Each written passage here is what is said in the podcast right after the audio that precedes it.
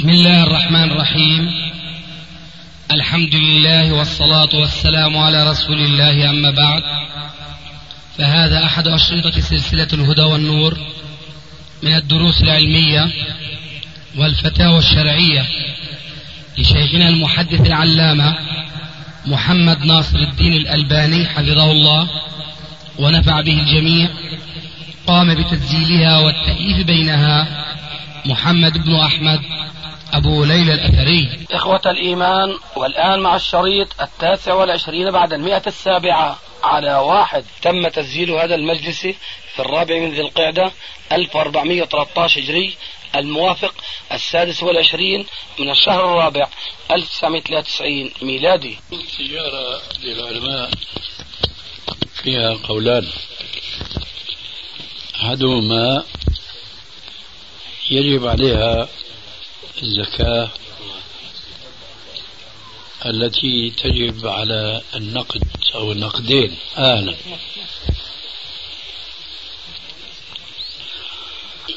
والقول الآخر أنه لا يجب فيها هذا الزكاة وإنما يجب عليها الزكاة المطلقة. والحقيقة أن الفرق بين القولين فرق كبير جدا. سواء من الناحية الشرعية أو من الناحية الاقتصادية. أما من الناحية الشرعية فالذين يقولون بوجوب الزكاة التي ذكرتها آنفا يجيبون على كل تاجر أن يحصي العروض التي عنده ويقومها ثم يخرج من القيمة كما لو كانت نقدا بالمية اثنين ونص. وهذا هو رأي أكثر العلماء. أما المذهب الآخر فهو لا يوجب هذا النوع من الزكاة لأنه ليس هناك نص في كتاب الله ولا في حديث رسول الله صلى الله عليه وآله وسلم ولا في شيء من الآثار السلفية الصحيحة أن كل تاجر لابد ما يقوم بضاعته ويخرج بالمية اثنين ونص. هذا مجرد رأي واجتهاد واستنباط. قائم على مجرد قياس ويختلف المقيس على المقيس عليه كل الاختلاف. الله أكبر الله أكبر. أما المذهب الآخر فيقول هذه البضاعة التي عندك تخرج زكاتها بما تطيب به نفسك. مراعيا في ذلك قول الله عز وجل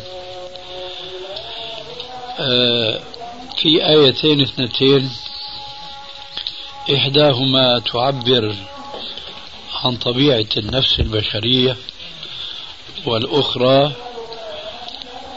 تعبر عن واجب هذه النفس البشرية التي ينبغي أن تطهرها من درن الشح. الآية الأخرى الآية الأولى قوله تبارك وتعالى وأحضرت الأنفس الشح. أي أن طبيعة النفوس هو البخل والشح. وأكد ذلك رسول الله صلى الله عليه وسلم في الحديث الصحيح عنه. قال شر ما في الرجل جبه جبن خالع وشح هالع. فلمعالجة هذا الشح الهالع قال تعالى في الآية الثانية التي تقابل الآية الأولى وآني بها قوله تبارك وتعالى قد أفلح من زكاها. وقد خاب من دساها.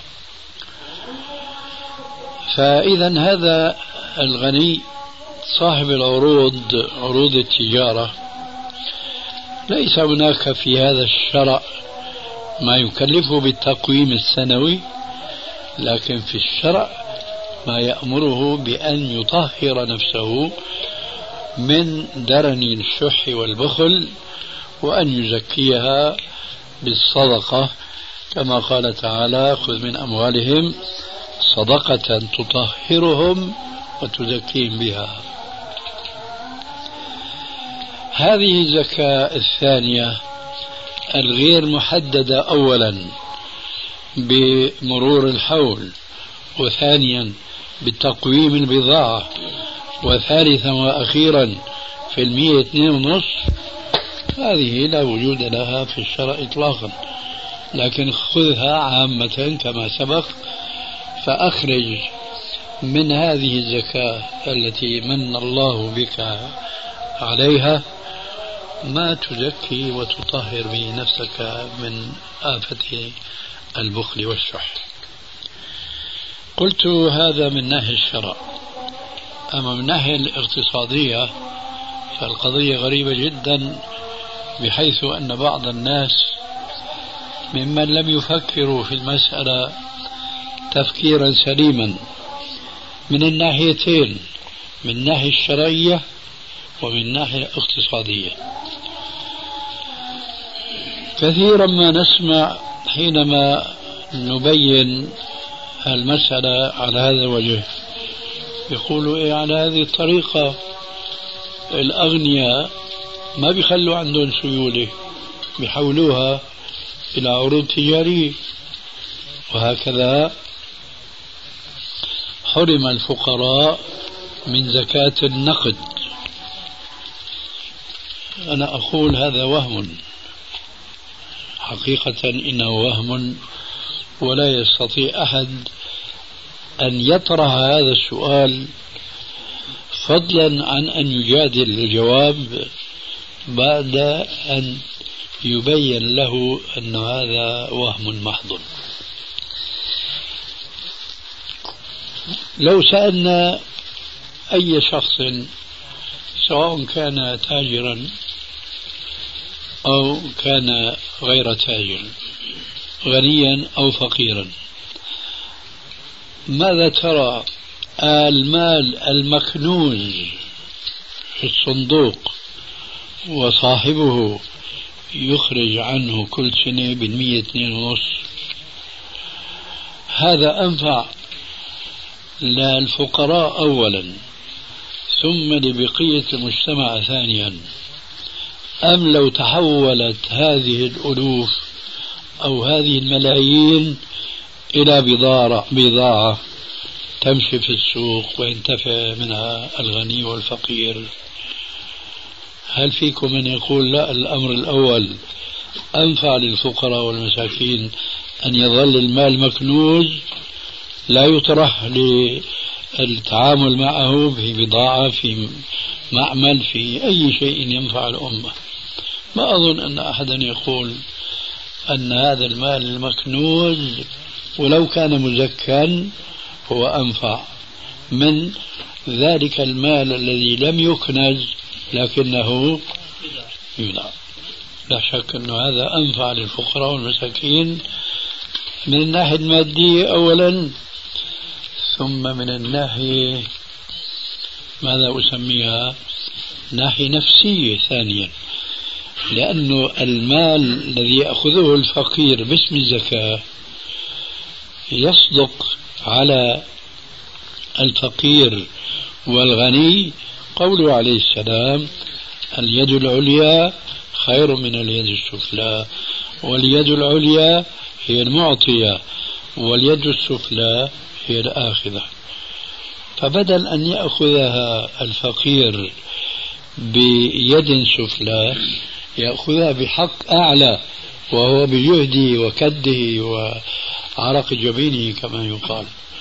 إذا من أين جئت وناقشت هذه مسألة سواء من الناحية الشرعية أو من الناحية الاقتصادية أو من الناحية الاجتماعية تجد أن عروض التجارة لا زكاة عليها الزكاة المقننة التي شرحناها آنفا. هذا ما عندي جوابا عن هذا السؤال. المسألة اللي أنا طرحتها في موضوع الزكاة. الآن افترضنا أنه عملنا في الزكاة خارج عن الأنظمة والقوانين. هل عملية تقسيم المال هذا على على الفقراء براتب شهري بحيث أنه يتأخر هذا المال اللي وكلني فيه الغني صاحب المال أن أخرج عنه؟ هل في عملية تأخير هذا إثم ومعصية؟ بمعنى أنه يجب هل يجب علي أن أخرج المال كله ووزعه على العائلات الفقيرة في آن واحد أو أنه يجوز لي أن أؤخر هذا المال ووزعه حسب المصلحة اللي أراها أنا أو تراها اللجنة ليس الفقير. نعم. أه لا شك أن لا أرى مانع من التأخير أو لنسمي التنظيم. التنظيم. نعم أحسن من التأخير. إذا كان هذا التأخير ناتجا عن تنظيم آه، يراعى فيه فقط صالح الفقراء والمساكين. لكن لا بد لي من شرط أنبه عليه. هذا إذا كان الغني لا فرق عنده بين التعجيل والتأخير. أما إذا اشترط التعجيل فلا بد من تنفيذه. نعم. لأن أنا أتصور هذا هذه اللجنة أو هذا الخير الأمين. هذا يقوم مقام بيت مال المسلمين. نعم. الذي تتوفر فيه الزكوات كما تعلمون غير زكاة النقدين. فهي تجمع في بيت مال المسلمين والخليفة أو نائبه يوزع ذلك حسب المصالح. فلا بد من أن يتأخر التوزيع بوعيد الاستلام لهذه الزكوات هذا أمر طبيعي جدا. لكن إذا كان الغني كما قلنا آنفا اشترط التعجيل فلا بد من التعجيل. هم يا شيخنا عند بعض يعني قلة اللي بيشترط التعجيل نعم. والباقي بيكون ساكت عنه. وبعدين اللي بيحصل شيخنا إنه يعني في رمضان الناس شو اللي عقل قبلهن إنه في رمضان تخرج الزكاة وباقي رمضان تجي أشهر الشتاء ما في. ما في. إيه، لا بأس.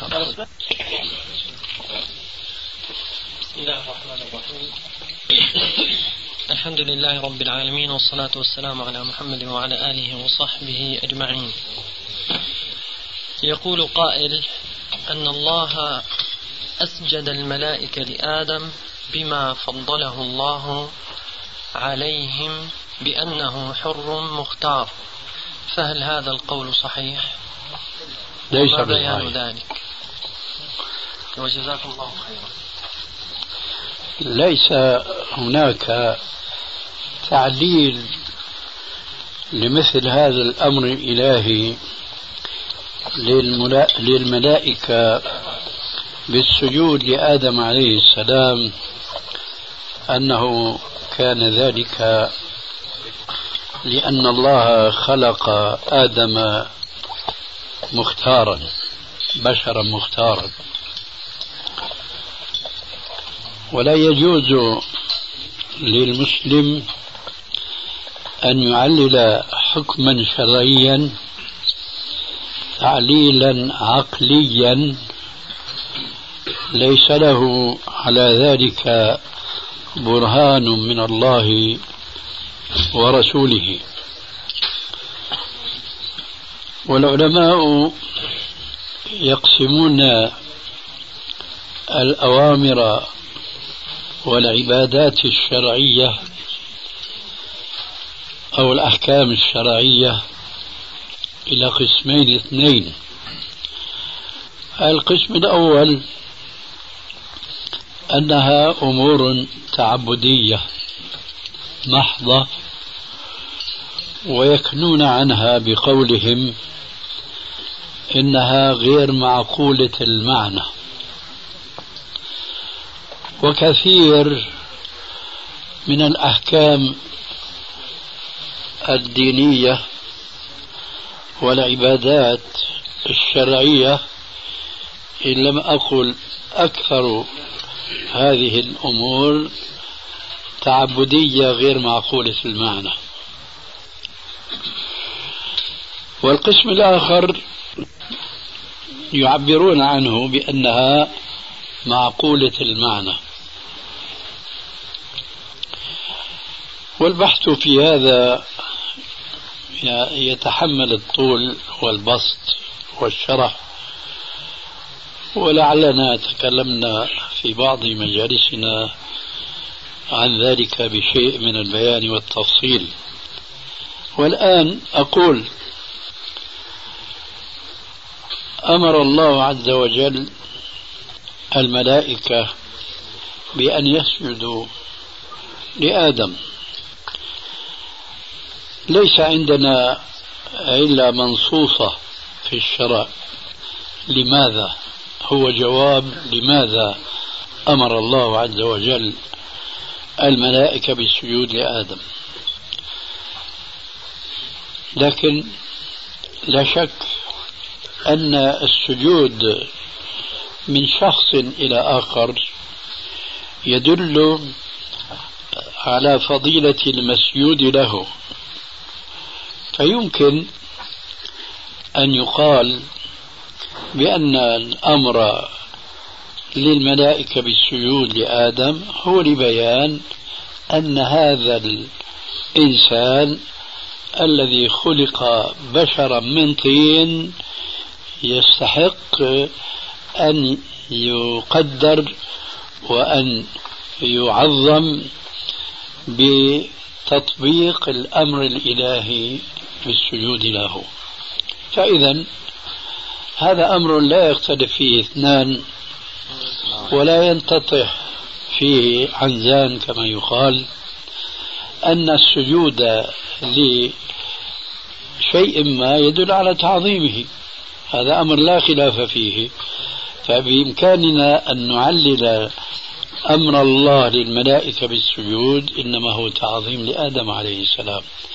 لأنه أبو البشر ولأن الملائكة لا تعرف هذا الجنس من البشر وبخاصة أن الله عز وجل حكى عنهم حينما أمرهم بالسجود قالوا أتجعل فيها من يفسد فيها ويسفك الدماء ونحن نسبح بحمدك ونقدس لك. قال إني أعلم ما لا تعلمون. ذكر المفسرون بأن الله عز وجل كان خلق خلقا آخر غير الإنس قبل خلق آدم وهم جن. ففسدوا في الأرض فخشيت الملائكة أن يكون هذا الخلق الجديد من ذلك النوع القديم الذي أفسد في الأرض.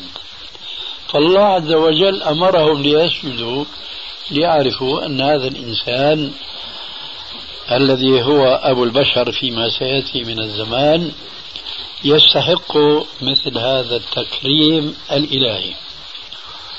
وقلت آنفا إن السجود لشيء ما يدل على التعظيم وأن هذه حقيقة لا شك ولا ريب فيها فبإمكاننا أن نعلل الأمر الإلهي بما لا شك فيه. أما أن نأتي بتعليل لا برهان لنا عليه أنه خلقه مختارا فهذا يحتاج إلى نص وإن كان فعلا البشر مختار. ولذلك قال تعالى فمن شاء فليؤمن ومن شاء فليكفر. ولكن هذا لا يعني أن الملائكة ليسوا مختارين وإنما يعني أن الملائكة مفطورون على طاعة الله عز وجل كما قال تبارك وتعالى لا يعصون الله ما أمرهم ويفعلون ما يؤمرون فكون السجود للشيء يدل على إكرامه وتعظيمه لدينا أشياء كثيرة وكثيرة جدا منها سجود آه، إخوة يوسف ويوسف لأبيه آه، كما جاء في سورة يوسف عليه السلام ومنها أن هذا السجود الذي بدأ بتشريعه في قصة الأمر من الله للملائكة بالسجود لآدم واستمر هذا الحكم يمشي حتى كان السجود يعتبر إكراما في الشرائع السابقة ومنها سجود إخوة يوسف عليه السلام. آه لكن هذا الإكرام الذي استمر إلى عهد الرسول عليه السلام نهى الرسول صلى الله عليه وسلم عنه لما فيه أولا من المبالغة في إكرام المسجود له وثانيا من باب سد الذريعة والإخلاص لله عز وجل في عبادته. آه أنهي جواب هذا السؤال بحديث معاذ بن جبل حينما سافر من المدينة إلى الشام ورجع إلى المدينة فأول ما وقع بصره على النبي صلى الله عليه وآله وسلم آه، أراد أن يسجد له. فنهاه صلى الله عليه وسلم عن ذلك وقال له ما هذا؟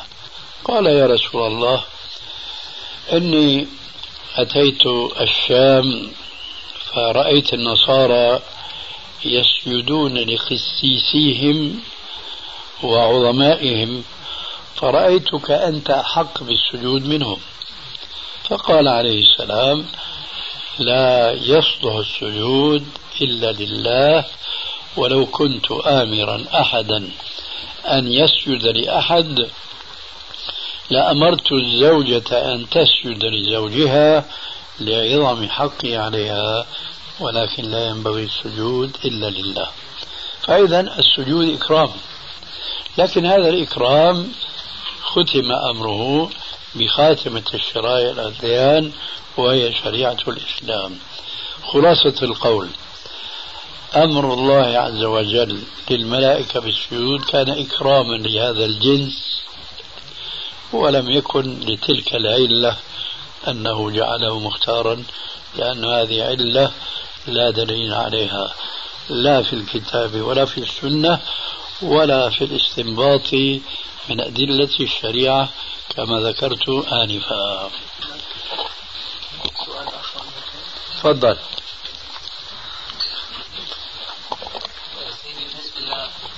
عدم إطاعة الزوجة لزوجها في إنفاق من مالها الخاص. هل هذا يعتبر عصيان للزوجة لزوجها؟ هي لا تنفق آه، من مالها. أولا هي غنية. نعم. ها. وثانيا الزوج فقير. لا وضعه أيضا جيد. آه لا يعتبر عصيانا. إلا في حالة كون الفقير كون الزوج فقيرا ثم هي لا تنفق على الأقل ما يجب عليها من الزكاة في مالها فهي بلا شك تكون غير طائعة لزوجها. أما إذا كانت هي وهو غنيان مليئان فلا شيء عليها. ولكن ليس ذلك من حسن العشرة لكن ليس في ذلك شيء من المعصية. حتى لو كان الاتجاه تبعه هو اتجاه مضاد للاتجاه الديني في التجارة بالمال باتجاه الحرام يعني في الأموال الربوية وهذه يعني الاتجاه يعني يريد تحويل لها بالاتجاه استغلال المال في مجال الربوي وليس التجارة. عفوا ما فهمته. يعني هو يعني يطلب منها أن تنفق أو تستغل مالها في استغلال ربوي. وهي تخالف هذا الموضوع وتريد لا هذا يجب عليها أن تخالفه لأنه هنا ينطبق تماما قوله عليه السلام لا طاعة لمخلوق في معصية الخالق فلا يجوز لها أن تطيعه في هذا السبيل. تفضل. بالنسبة لطلب العلم إذا بدأ الإنسان طلب العلم في سن متأخرة يعني كالثامن عشر أو فهل الأفضل له أن يتم حفظ القرآن ثم آه، يبدأ بالعلوم الأخرى وبالذات علوم الآلة أم يعني ماذا؟ نرجو التفصيل. إذا كان المقصود بطلب العلم هو العلم الكفائي يعني هو حصل من العلم ما يصحح به عقيدته ويصحح عبادته وسلوكه ولكنه لم يتوسع في ذلك فهو يريد أن يتوسع أي أن يقوم بالعلم الذي هو فرض كفاية وليس فرض عيني حينئذ نقول له له الخيرة بين أن يستمر في حفظ القرآن لأنه فرض كفاية أيضا وبين أن يطلب العلم ولو كان تأخر كما ذكرت في السؤال بطلب العلم وإنما على مثل هذا أن يلاحظ استعداده الفطري. فرب أشخاص من الطلاب استعدادهم الفطري الحفظ وليس استعدادهم الفطري الفهم للأحكام الشرعية وضبطها أيضا وحفظها. فإذا بالشرط الذي سبق بيانه وهو إن كان قد حصل الفرض العين من العلم فهو مخير بين أن يطلب العلم ولو على سن متأخر أو أن يستمر في حفظه للقرآن والعناية به. طيب شيخنا الحمد لله رب العالمين. إيه بعد عملية الانتهاء من الوضوء تنزل عندي قطرات من البول. ما حكم ذلك بالنسبة للوضوء والصلاة. والله يجزيك خير. يعني أنت أحد رجلين إما أن تكون لا سمح الله مصاب بالسلس حينئذ هذا له حكمه وإما أن يكون ذلك عارضا فله حكمه. فإن كان الأمر الأول فمن كان معه مثل هذا السلس فلا يجوز له أولا أن يتوضأ إلا بعد دخول الوقت. ثم يصلي ولو كان البول يتسرب منه بدون اختياره طبعا. أما إن كان الأمر الآخر فلا يجوز له أن يصلي والحالة أنه يخرج منه ذلك البول. فإذا لابد من التفصيل. هو مصاب بمرض السلس فهو لا يتوضأ إلا بعد الأذان ويصلي كيفما تيسر له. لا هذا أمر عارض فلا بد من أن يتوضأ يجدد وضوءه ويجدد صلاته ويطهر بدنه وثيابه. غيره. هل دليل هذا شيخنا من السنة أم قياس هذا الشيخ؟ بارك الله هناك نص في السنة ولا قياس على المرأة التي على المستحاضة. بارك الله فيكم. تفضل. نعم. يعني عملية التمييز بين إذا كان سلس أو عارض هذا أولا وثانيا في حالة إذا كان سلس هل يجوز له أن نصلي على نفس الوضوء أكثر من وقت؟ لا عليه أن يتوضأ لكل صلاة أما التمييز هذا يميزه المبتلى فإذا كان هذا السلف معه من أيام من شهور ها؟ ها؟ فهذا سلف شيخنا لا يتم إلا يعني العارض هذا لا يتم إلا بعد عملية الوضوء. يعني الأصل يعني هذا الشيء مرتبط بالوضوء. بعد الانتهاء من عملية التبول والقيام من الوضوء بعد الانتهاء تشعر بنزول نقط من البول. طيب. هب أنه توضأ مرة ثانية. إيه بعض الأحيان كان ينزل نعم. إذا هذا ما هو هذا المرض نفسه. ماذا أردت أن تقول يا أبا أيوب؟ سلامك الله يا شيخ. فيما يتعلق بسؤال الأخ السلس والوضوء لكل صلاة هل هذا يشمل النوافل؟ والله هذه مسألة محيرة بعض الشيء ويبدو أنها عمليا تتنافى مع آية يريد الله بكم اليسر ولا يريد بكم العسر. أقول هذا وأنهي الجواب بقولي والله أعلم. وإياكم أن تقولوا في مثل هذه المناسبة الله ورسوله أعلم لأن هذا شرك لفظي. المتحمسين ويبدو أن عمليا تتنافى مع آية يريد الله بكم اليسر ولا يريد بكم العسر. أقول هذا وأنهي الجواب بقولي والله أعلم. وإياكم أن تقولوا في مثل هذه المناسبة الله ورسوله أعلم لأن هذا شرك لفظي. المتحمسين للسؤال أظن ما فهموا تعليقي الأخير لأنهم يفكرون فيما يريدون أن يسألوا وأنا أذكركم بشيء مهم جدا. الواحد يقول للثاني تعرف امبارح شو تعشينا؟ بيقول له الله ورسوله أعلم. صحيح ولا لا؟ هيك هذا ما هيك بده آه، اصبر بارك الله فيك. فهذا لا يجوز أن يقال لأن رسول الله ليس يعلم كل ما يقع وما يحدث. هذا علم علم اختص الله به. لكن الشبهة من أين تأتي؟ أن هناك أحاديث كثيرة. أن الرسول عليه السلام سأل أصحابه في بعض المناسبات مثل هذا السؤال فكان جوابهم الله ورسوله أعلم. إيه هذا شيء وبعد انتقال الرسول عليه السلام من هذه الحياة الدنيا الفانية إلى حياة البرزخية التي هو فيها يلقى نوعا أو بعض جزائه من ربه تبارك وتعالى على قيامه بواجب الدعوة والتبليغ لها. فهو كان في قيد حياته متصلا بسبب قوي بالسماء بوحي السماء. هذا من جهة. من جهة أخرى حينما كان يسأل أصحابه كأن الصحابة ينتبهون إلى أنه عليه السلام يسألهم عن شيء هو على علم به. ولذلك كان يكون جوابهم الله ورسوله أعلم. وفعلا الذين الذي انتبهوا له تحققوا منه حينما يخبرهم الرسول عليه السلام عن الشيء الذي توجه آه، به يسألهم عنه.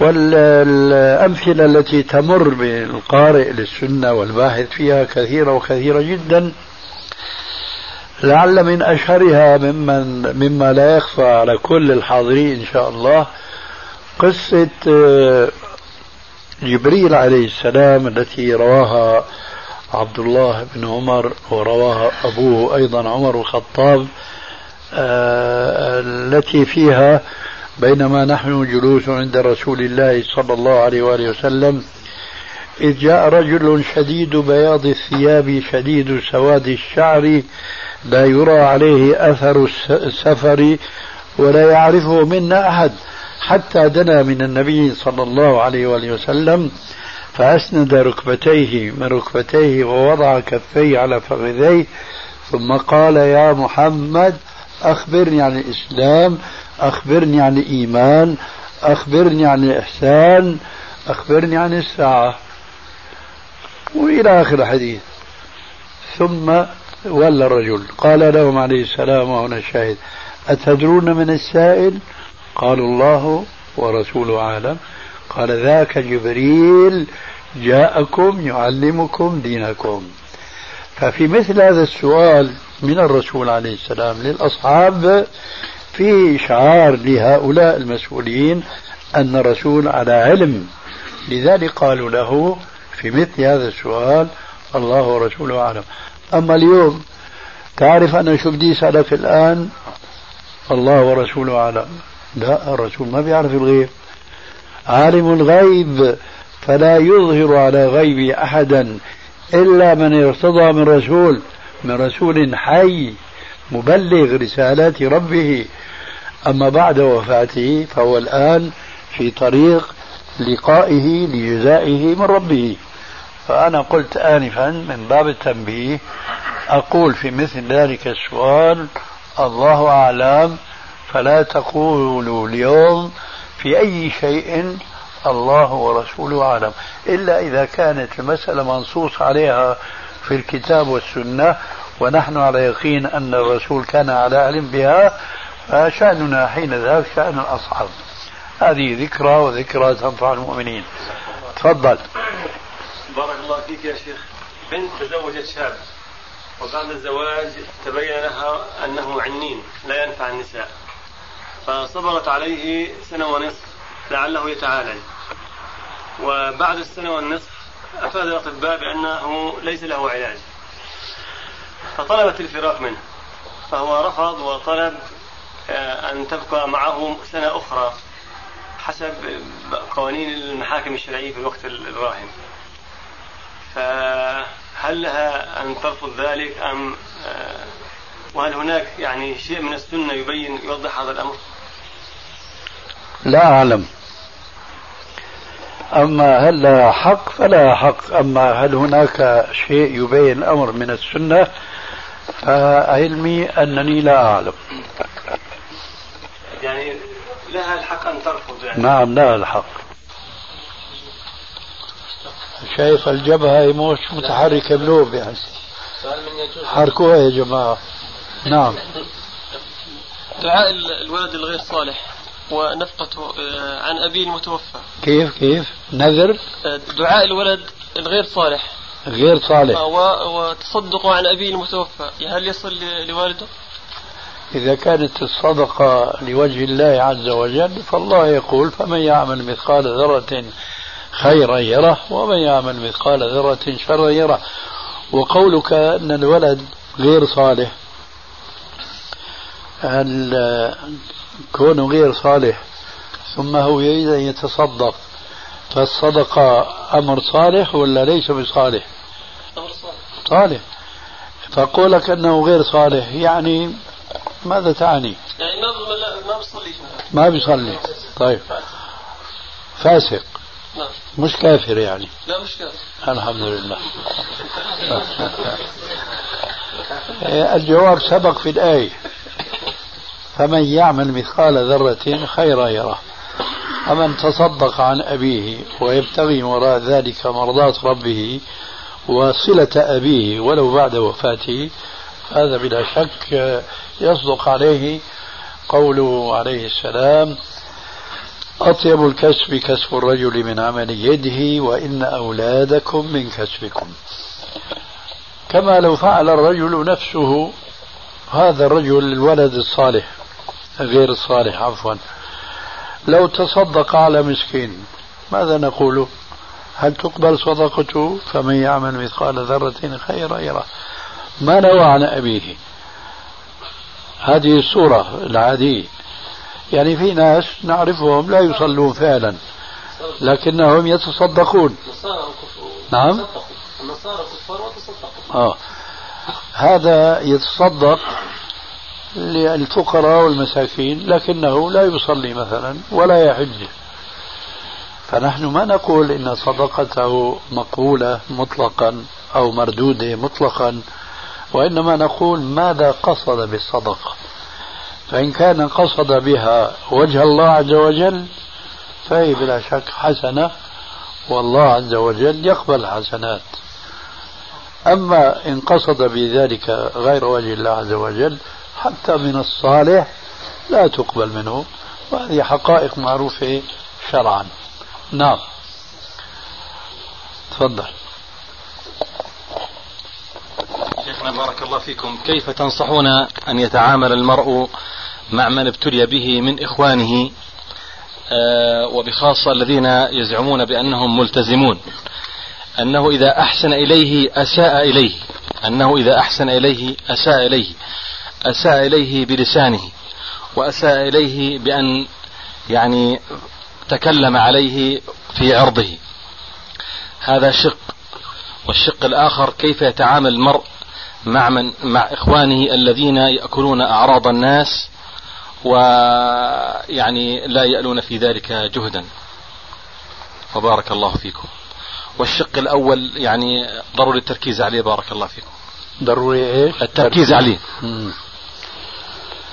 هذا في اعتقادي جوابه في حديث صحيح في صحيح مسلم أن رجلا شكى إلى النبي صلى الله عليه وآله وسلم أنه له أقارب له أرحام هو يصلهم وهم يقاطعونه.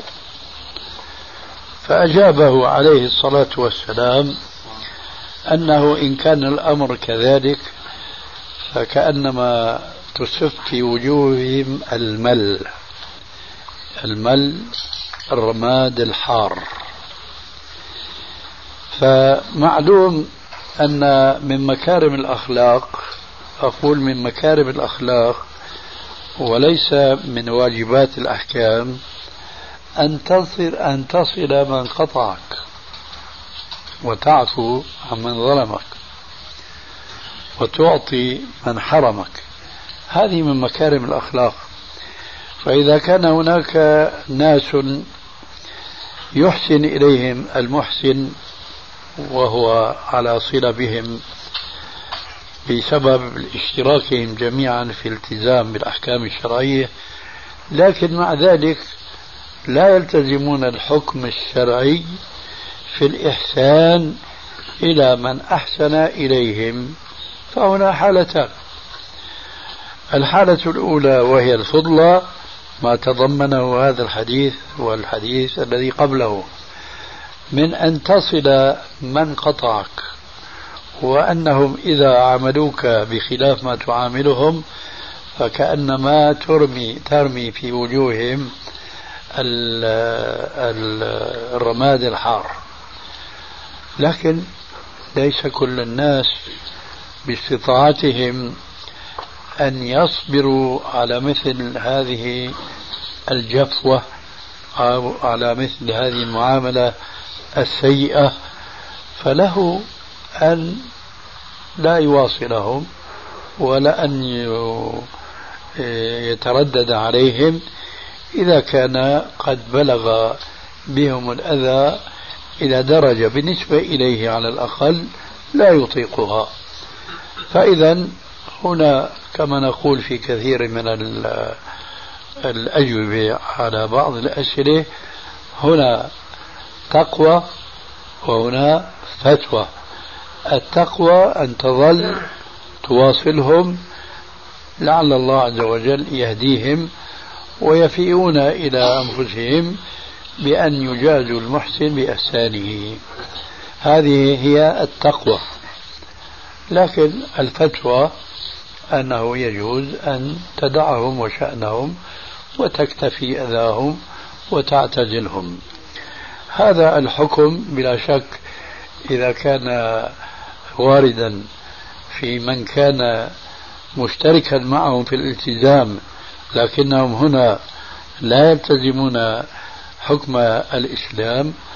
فبالأولى بالنسبة للتعامل مع عامة الناس فنفس الحكم يأتي. لكن هنا باعتبار الاشتراك في الالتزام الفريقين للشرع الحكم بالمواصلة أقوى من هناك. شيخنا بارك الله فيكم.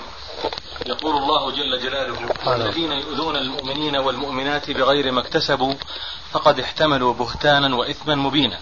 صدق. يقول هذا الشاب الذي نتحدث عنه آه لماذا تتكلم على فلان وتقول فيه كذا وكذا؟ يقول آه إني أبغضه في الله. يقولون له ما سبب بغضك له في الله؟ يقول إذا جلسنا في مجلس مع الشيخ ناصر بين قوسين بيقلب الجلسة العلمية إلى فكاهية. وردينا عليه شيخنا مع بعض الآخرين مع بعض الإخوة قلنا إذا كان هذا الحكي صحيح فالشيخ ناصر لا يسمح بأن تكون الجلسة العلمية جلسة نكت وضحك فماذا أيضا يا شيخنا بارك الله فيكم تضيف على كلمتك الأولى؟ وهل في من طلابك يا شيخ من يقلب جلستكم العلمية إلى فكاهية؟ لا بيجوز بقى يكون في مبالغة من أحد الفريقين. من الذي يدعي أنه يقلب الجلسة إلى جلسة فكاهية وهذه طبعا الواقع يشهد أنه ليس كذلك.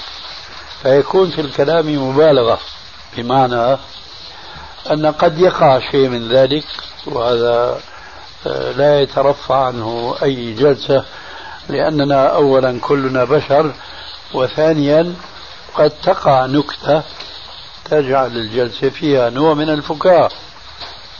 لكن قد تكون المبالغة في الكلام من أجل المحافظة على حرمة الجلسة وعلى قدرها من الناحية العلمية. ولذلك فما ينبغي أن نحاصص وأن ندقق في مثل هذه الدقة. ما دام أنه في احتمال أنه يكون في مبالغة من الطرفين. الطرف الذي يدعي أن هناك يعني قلب للجلسة العلمية إلى جلسة فكاهية في مبالغة. أو المبالغة من الطرف الآخر الذي ينقل هذا النقل ولا يكون الأمر كذلك. أيضا الخلاصة بارك الله فيكم. ينبغي على المسلمين وبخاصة الملتزمين منهم أن يس أن يسعى بعضهم بعضا وأن لا يحمل بعضهم على بعض وأن يجري على سنن ما يروى. أقول ما يروى لأني لست متثبتا عن صحة ما يروى عن عمر بن الخطاب رضي الله عنه حين قال في مثل ما هذا النقل التمس لأخيك عذرا. يعني إذا قال فعلا كما نقلته وأنا أستبعد ذلك. لكن قال كلمة من باب المبالغة والحرص على نقاوة الجلسة مما يعكر صفوها العلمي. ماذا ينبغي أن نظن به؟ هل يظن الطعن في ذلك الذي قد يلقي فكاهة عرضا أم يريد المحافظة على نقاوة الجلسة؟ التمس لأخيك عذرا. ولذلك فما ينبغي توسيع الرقع على الراقع ونسأل الله عز وجل أن يلهمنا الصواب فيما نأتي وفيما نذر. الآن معكم خمس دقائق فهاتوا ما عندكم. تفضل. بالنسبة لنقل الروح الروح بالجنين متى يكون؟ خصوصا أن هناك من يقول أن هناك أدلة علمية تثبت أن نقل الروح يكون في الأربعين في بداية الأربعين الأولى من عمر الجنين. وأن هناك حديث في مسلم يثبت أن فيه زيادة أنه يكون علقة مثل ذلك في ذلك في, في الأربعين يوما. يستدلون بهذا الحديث على آه، أنه الروح تنفخ ينفخ في الأربعين يوم الأولى. في سؤالك آه، ناحيتان إحداهما شرعية والأخرى طبية.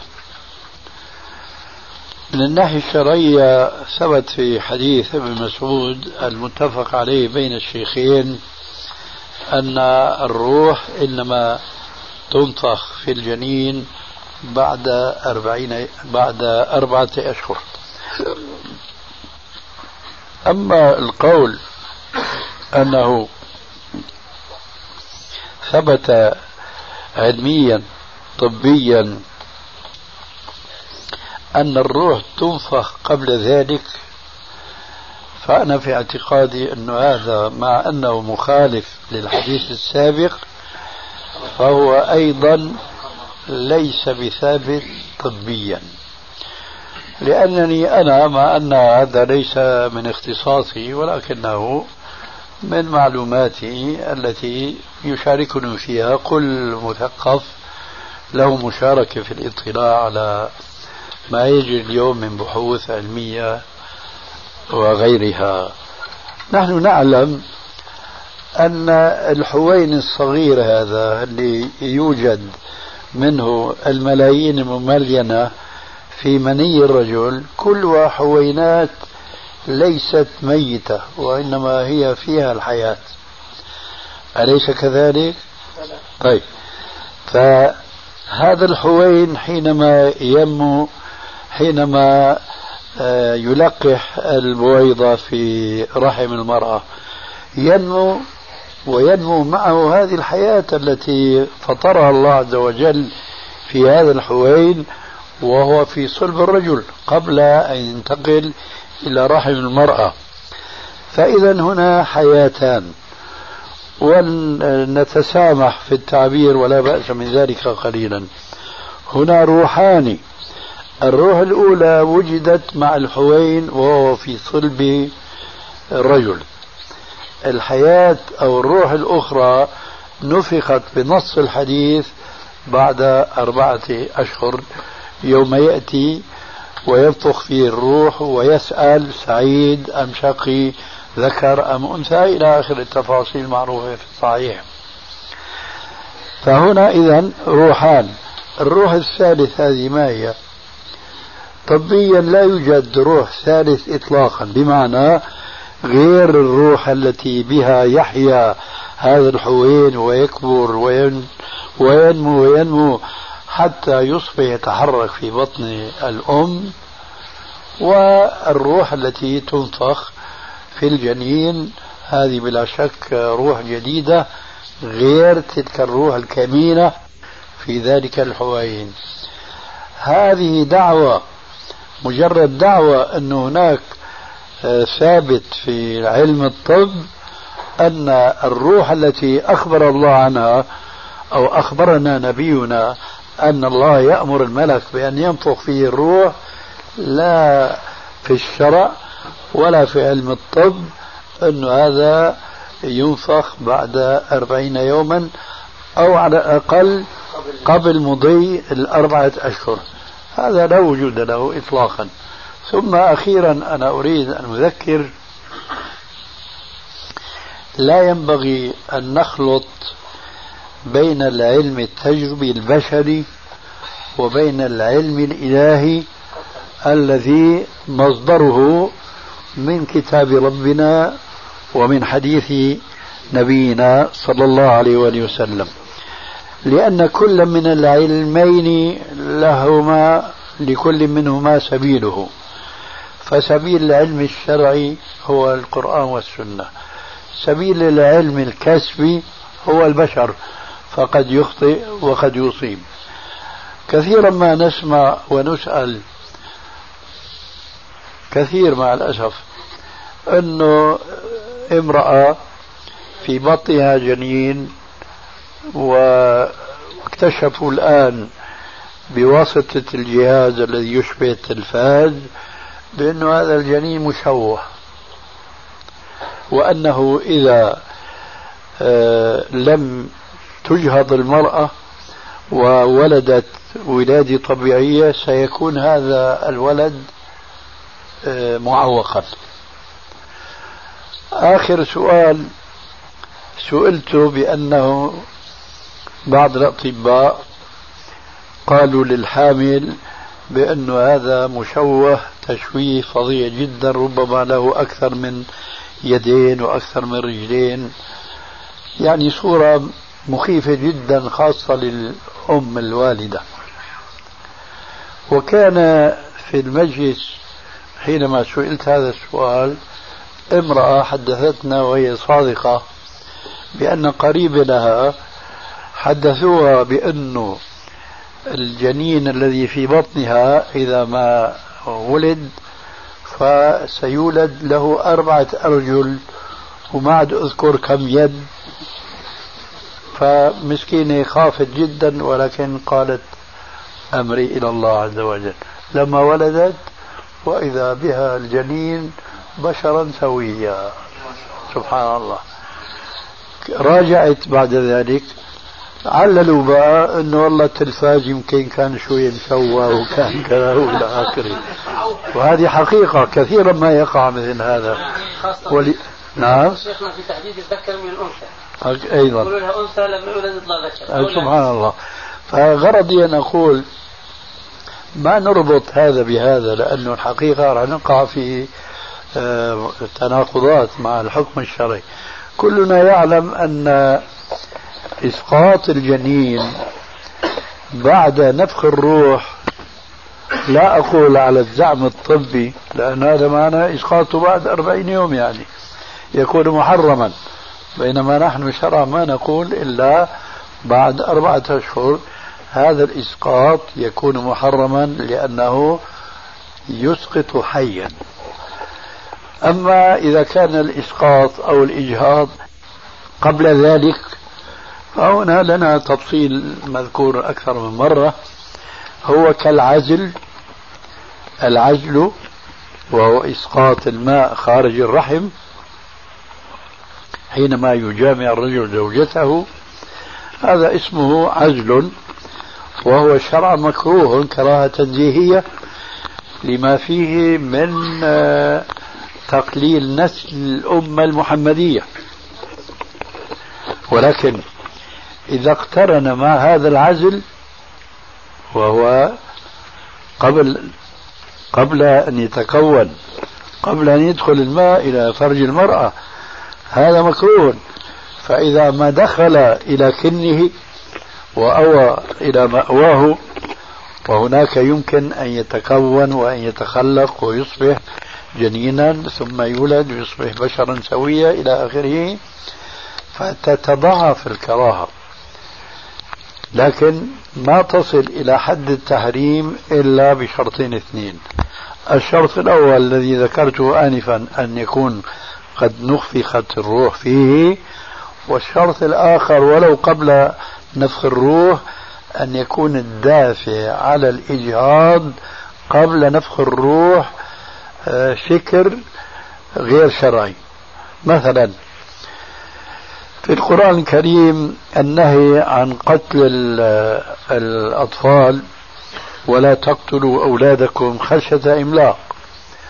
آه، فإذا كان الدافع على إسقاط الجنين قبل تكونه هو خشية الإملاق فبيكون هذا محرما.